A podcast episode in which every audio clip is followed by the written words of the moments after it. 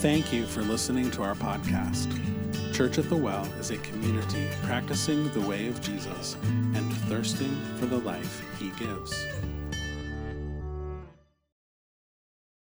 So, we have been using the Jesus Storybook Bible for the last few Sundays.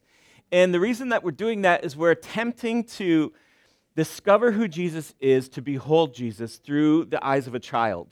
And so we thought, let's use a children's Bible for a few Sundays. And today we're going to look at a teaching Jesus gave about our relationship with worry. And while Jesus delivers this teaching and gives this sermon to, to first century Galileans, his message about our relationship with worry is not lost on any of us, right? Because even with all of our technological advances in our modern day solutions, we still have a significant relationship with worry. So we have the first century Galileans who had their own relationship with worry. In our modern time, we have a relationship with worry as well.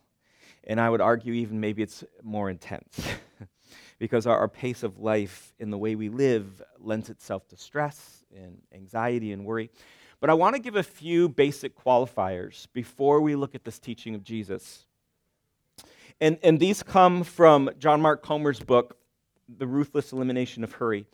And the first qualifier, qualifier I need to, to share with you is this one not all worry is bad. Not all worry is bad. Um, right sized worry can be helpful. Right? For instance, if the roads are slick, we can be cautious, right? Uh, a little worried. I don't want to wreck my car, so I'm going to ca- be cautious and slow down. Or if, if our bank account gets dangerously low, we, we start to worry a little bit, say maybe I should save more money so I can pay my bills.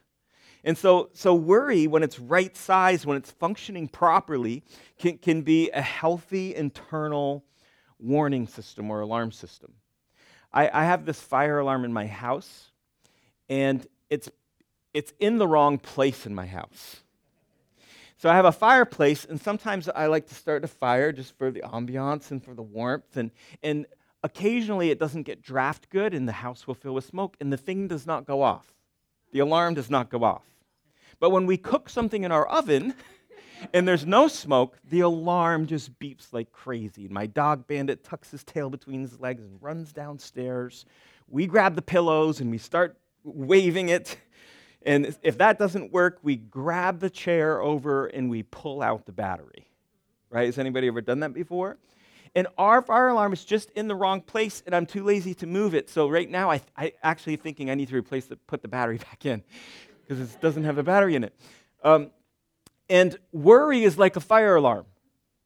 That, that when it's in the right place and it's functioning properly, it can be a really helpful tool. But when it's not in the right place, right, when it's going off all the time, it's nerve wracking. And that's how worry functions. But not all worry is bad. Second qualifier I want to share before we look at this teaching of Jesus is that worry and anxiety aren't sins, they're emotions. Okay, they're not sins, they're emotions. Now, worry and anxiety can lead us to sinful behavior, right? But they're emotions, they're not sins. If you worry, it doesn't mean you're spiritually underdeveloped, it means you're human. Okay? Number three, the third qualifier I want to give is some of our worries and anxieties have deep deep root systems. Right? And extracting them from our minds and hearts and bodies can, can be hard work. It can be like pulling up tree stumps from the ground that have deep, deep roots. You need a tractor or two to yank them up, and it takes a lot of time. Um, w- when I was a kid, my uncle used to grab a blanket and throw it over my head and bear hug me. And he was being playful, he was trying to have fun, but it, it was terrifying to me, right? Because I felt suffocated, I felt trapped, and, and developed some claustrophobia as a kid. And I'm still working at uprooting those worries. A couple weeks ago, Ian and I, Ian Bailey and I went to Florida to the Ecclesia National Conference, which is the church network that we belong to. And we're on the airplane and we're on it for a little longer than normal because they had to de-ice the plane and you know wait for things. And I was in a middle seat, and it started getting warm and stuffy on the plane, and all of that started to come up. Right, it was a little bit of a struggle because I'm remembering the, as that kid with the blanket trapped, hot, stuffy. See, some of our anxieties and worries have deep root systems. And it takes a while to extract those, and I am still working on that today. Another qualifier I want to give is anxiety can also be caused by chemical imbalances in our bodies. Right? That there, there unfortunately, there's an unhealthy stigma that exists around um, Christians about taking medication for anxiety. Uh, but I need to let you know that God is not anti medicine. He's not. He's, he's pro health and wellness. And, and taking medication doesn't make you any less of a Christian. Which, which leads me to the last qualifier, and it's this Jesus followers are not exempt from worry and anxiety. We read in the Gospels about Jesus himself experiencing this. He's in the Garden of Gethsemane. He's, it's on the night of his betrayal. He's about to go to the cross. And we're told that he, he's sweating drops of blood. And what we know, of course, through, through, through science and biology is that his heart is pumping so fast that his capillaries burst and he's sweating blood. And so following Jesus doesn't exempt us from worry. Jesus was worried about the cross and worried about being separated from his Father and taking on the sin of the world. That's, that, that was so heavy to him. And I'll, I'll tell you this that, that anxiety and worry is something we all battle, whether we're following Jesus or not.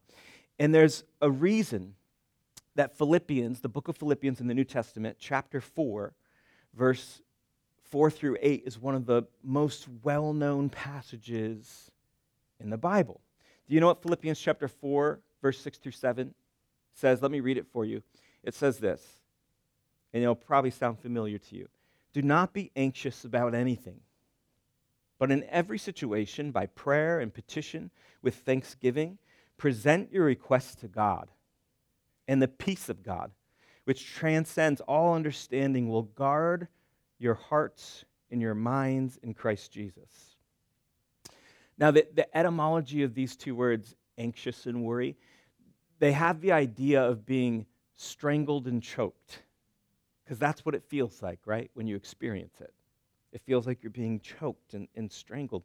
So, what if Jesus in the book of Philippians had something to say to us about preventing worry from suffocating us?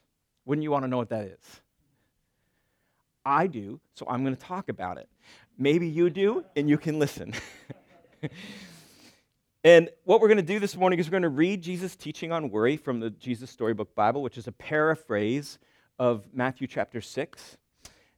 And then we're going to look at Philippians 4, which provides us with a spiritual prescri- prescription for worry. So I'm going to start by reading the paraphrase of the Jesus Storybook Bible, Matthew chapter 6, verse 25 through 34.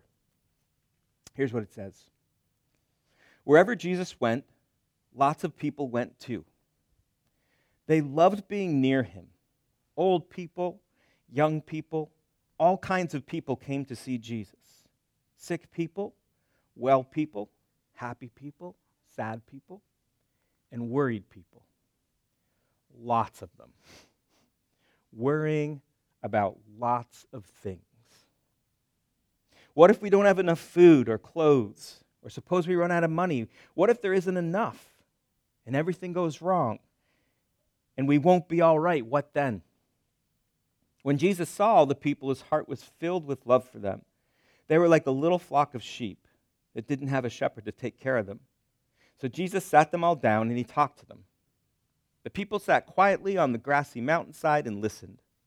From where they sat, they could see the blue lake glittering below them and little fishing boats coming in from a night's catch. The spring air was fresh and clear. See those birds over there, Jesus said? Everyone looked. Little sparrows were pecking at seeds along the stony path. Where do they get their food? Perhaps they have pantries all stocked up, cabinets full of food. Everyone laughed. Who's ever seen a bird with a bag of groceries? No, Jesus said, they don't need to worry about that because God knows what they need and He feeds them. And what about those wild flowers? Everyone looked. All around them, flowers were growing. Anemones, is that the right way to say that? Anemones. That, that's pretty hard for a kid's Bible, too. I, I'm Anemones, daisies, pure white lilies. Where do they get their lovely clothes? Do they make them? Or do they go to work every day so they can buy them? Do they have closets full of clothes? Everyone laughed again. Who's ever seen a flower putting on a dress? No, Jesus said. They don't need to worry about that because God clothes them in royal robes of splendor. Not even a king is that well dressed. They had never met a king, but as they gazed out over the lake, glittering and sparkling below them, the hillsides dressed in reds, purples, and golds, they felt a great burden lift from their hearts. They could not imagine anything more beautiful. Beautiful. Little flock, Jesus said, you are more important than the birds, more important than flowers. The birds and the flowers don't sit and worry about things, and God doesn't want his children to worry either. God loves to look after the birds and the flowers, and he loves to look after you too. So Jesus starts out here in Matthew chapter 6. Of course, we just read the paraphrase version of that, saying that when you begin to worry, look at nature. Doesn't that sound like something Jesus would say? He goes, Look at the birds, consider the birds, because they're able to find what they need without worrying. God provides for them. And notice how at ease they are. They're not lazy, but they're busy. They're at peace. And they just assume that provisions will be made. And then he says, Consider the flowers. Look at how effortlessly they exhibit their beauty. And he says, Even royalty can't match their splendor. In Matthew 6, Jesus says it this way He says, Even King Solomon in all his glory can't compare to these flowers. And so Jesus uses the birds and the flowers to teach them about God's benevolence. And the Jesus Storybook Bible says it this way God loves to look after the birds and flowers. God loves to look after you too. The Gospel of Matthew, chapter 6, records Jesus saying it this way in Matthew chapter 6, verse 31. So don't worry about these things, saying, What will we eat? What will we drink? What will we wear? These things dominate the thoughts of unbelievers. But your heavenly Father already knows all your needs. Seek the kingdom of God above all else and live righteously, and he will give you everything you need. Verse 34 So don't worry about tomorrow, for tomorrow will bring its own worries. Today's trouble is enough for today. Now, I want to pause here just for a minute because I want to address a major tension that this teaching can cause. Because at first glance, when we read these words from Jesus, they can seem oversimplified and even insensitive, right? What about all the people who are starving in the world? What about them? It seems awfully complacent to say, hey, just trust God and He'll provide for you. I, I want to let you know that Jesus here isn't trying to answer every economic problem with this one teaching okay? The specific teaching here that Jesus is giving assumes that his audience had their basic needs and provisions met. Uh, wh- while his Galilean audience for sure w- was, was poor, they weren't starving or unhoused. Right? Jesus w- would, would say this differently, the same teaching, the same concept, the same principle. He would say it differently if, if his audience was. But what he's doing here in this, in this teaching is Jesus is urging these disciples to trust God when things get tight, to, to trust God when things are lean. And he wants them to focus more on God's kingdom than their own provisions. And in verse 33, he says, Seek the kingdom of God above all else and live righteously, and he'll give you everything you need. So Jesus isn't saying that, that uh, money and provisions aren't important, they matter. But he's saying, Set your mind and heart on God and his kingdom and his righteousness first. Verse 34 of Matthew 6, he says, So don't worry about tomorrow, for tomorrow will bring its own worries. Today's trouble is enough for today. How many can say, Oh, yeah, that's, that's, that's a true word? that's something we know in our heads, right? I read that and be like, oh, yes, that makes sense. It makes perfect sense. We understand how, how that would be helpful to not worry about tomorrow. Today has enough things to worry about. That sound, that's very helpful, Jesus. But how do we practically work that out? How do we get to the place where we don't worry about tomorrow? Well, it, it starts by putting the fire alarm in the right place. Jesus says, here's what you got to do Seek first God's kingdom and his righteousness, and all these things will be added to you. See, by, by seeking the kingdom of God and his righteousness above all else, what we do is we're putting the fire alarm in the right spot. See, Jesus is, is teaching here that when our priorities are in the right place, worry begins to function properly when our priorities are in the right place, when our fire alarm is in the right spot, when we seek God first, that spot, in His kingdom, and live righteously, when, when that's the number one priority, worry becomes right sized. It stops beeping all the time because our primary focus is not on all the things we worry about, but it's on God and His kingdom and His righteousness right? So all the noise starts to diminish. Worry becomes right sized. The fire alarm starts to work like it's supposed to. Now, Philippians 4 also speaks to what Jesus is teaching on here. In Philippians chapter 4, we find four verses with four admonishments that can help us right size our worry. And I want to use an acronym from Max Lucado's book, Anxious for Nothing. And I, I, don't use acronyms a lot, but this one I find really helpful. And it's the acronym CALM.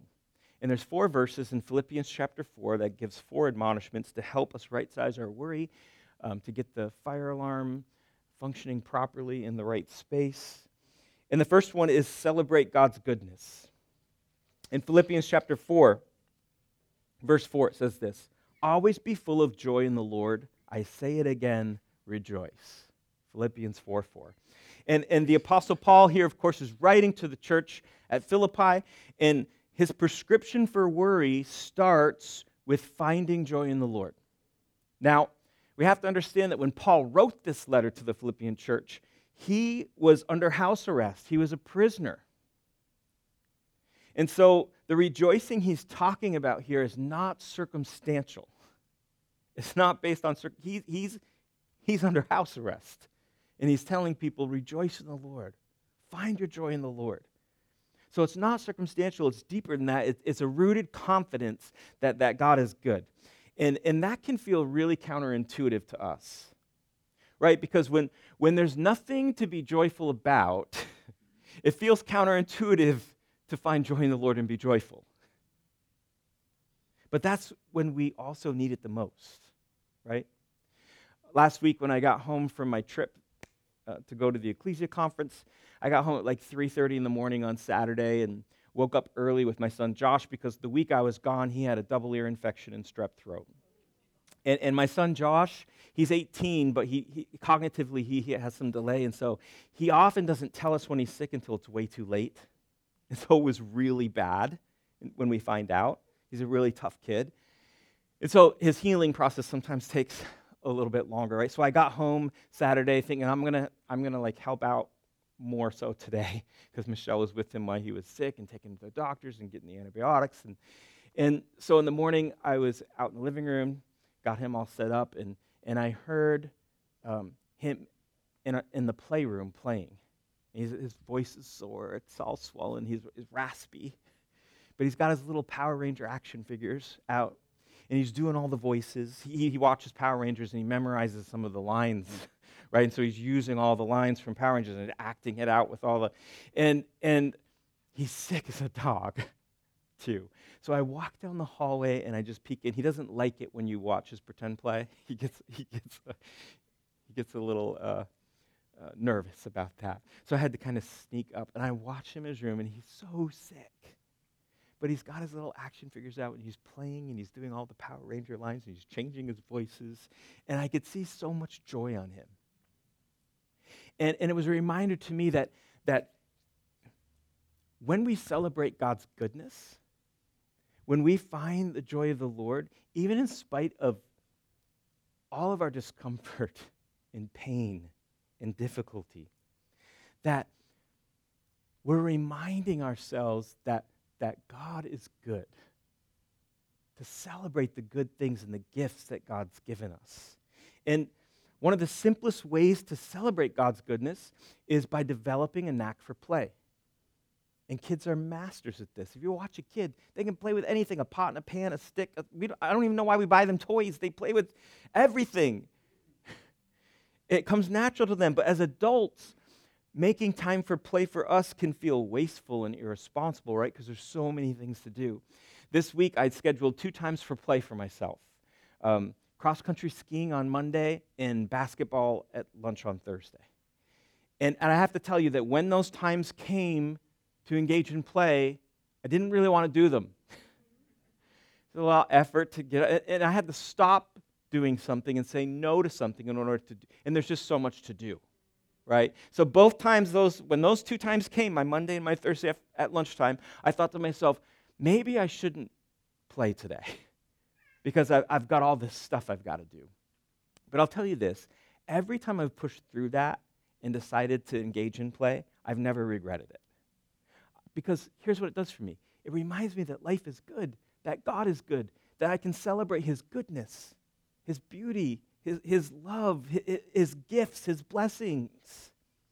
And I want to ask you this question When was the last time that you celebrated God's goodness through play? And maybe this week you can find an opportunity to do that, even if it's something small. So celebrate God's goodness. That's the, the, first prescription that, that the Apostle Paul gives us to right size our worry. The second and third are to ask God for help and leave your concerns with Him. To ask God for help and leave your concerns with Him. Philippians chapter 4, verse 6 and 7, the very next verses. Don't worry about anything, instead, pray about everything. Tell God what you need. Thank Him for all He has done. Then you'll experience God's peace, which exceeds anything we can understand. His peace will guard your hearts and minds as you live in Christ Jesus. See, here's what this verse is telling us. This is what the Apostle Paul is telling us when it comes to right sizing our worry is that when we pray, we're taking action against worry. When we pray, we're taking action against worry. And we're told in, the, in this passage that there's a peace that comes when we ask God for help, when we leave our cares and concerns in God's hands. There's a peace that comes that's illogical. It doesn't make sense. It passes all understanding. We, we sang about it in one of our songs today. This peace of God, it stands guard over our hearts and our minds. So when we pray, when we ask God for help, when we leave our worries and concerns in His hands, we're taking action against worry. Remember Jesus' prayer in the Garden of Gethsemane? Again, it's the night of his betrayal. He's about to go to the cross, and he prays to his Father in heaven. What is he doing? He's asking God for help, and he's leaving it in his hands. He says, God, this is what I want, but not my will, yours be done. And he places it in his hands, his Father's hands. The last part of the prescription that the Apostle Paul gives for, for worry and making our worry right size is meditating on good things. In verse 8 of Philippians 4, says this And now, dear brothers and sisters, one final thing. Fix your thoughts on what is true and honorable and right and pure and lovely and admirable. Think about things that are excellent and worthy of praise. See, what he's addressing is this that if, if if we're going to right size our worry, it's going to require us to fix our thoughts on the right things. Right? Like, there are times when we get a worrisome thought, and when we take it to God in prayer and ask for His help, when we leave it with Him, we also have to meditate on the right things, on the good things. So, so let me give you a case in point. If, if, if a false narrative comes into your mind, it can be helpful to say, hey, God, this worrisome thought just wormed its way into my mind and heart. Can you help me be like an air traffic controller and reroute that thought and land one that's true? Land one that's honorable. Land one that's right, that's pure, that's just, that's lovely, that's excellent. John Mark Comer says this about anxiety that anxiety is imagining the future without Jesus in it. And what's he talking about there when he t- uses the word imagining the future? He's saying, hey, when we think about the wrong things, when we think and imagine a future without Jesus in it, then it's going to lead us to being anxious and worrying. And so, Philippians chapter 4, the Apostle Paul tells us hey, fix your thoughts on what is true and honorable and right and pure and lovely. And so, this verse in Philippians 4 exhorts us to stop imagining the future without Jesus in it, to meditate and fix our thoughts on, on true narratives and not false ones that, that want to find root in, in our hearts and minds. You're listening to the official podcast of Church at the Well in Burlington, Vermont. For more information about Church at the Well, including gathering time and location, events, and how you can financially support the podcast, please visit us online at www.wellchurchvt.com.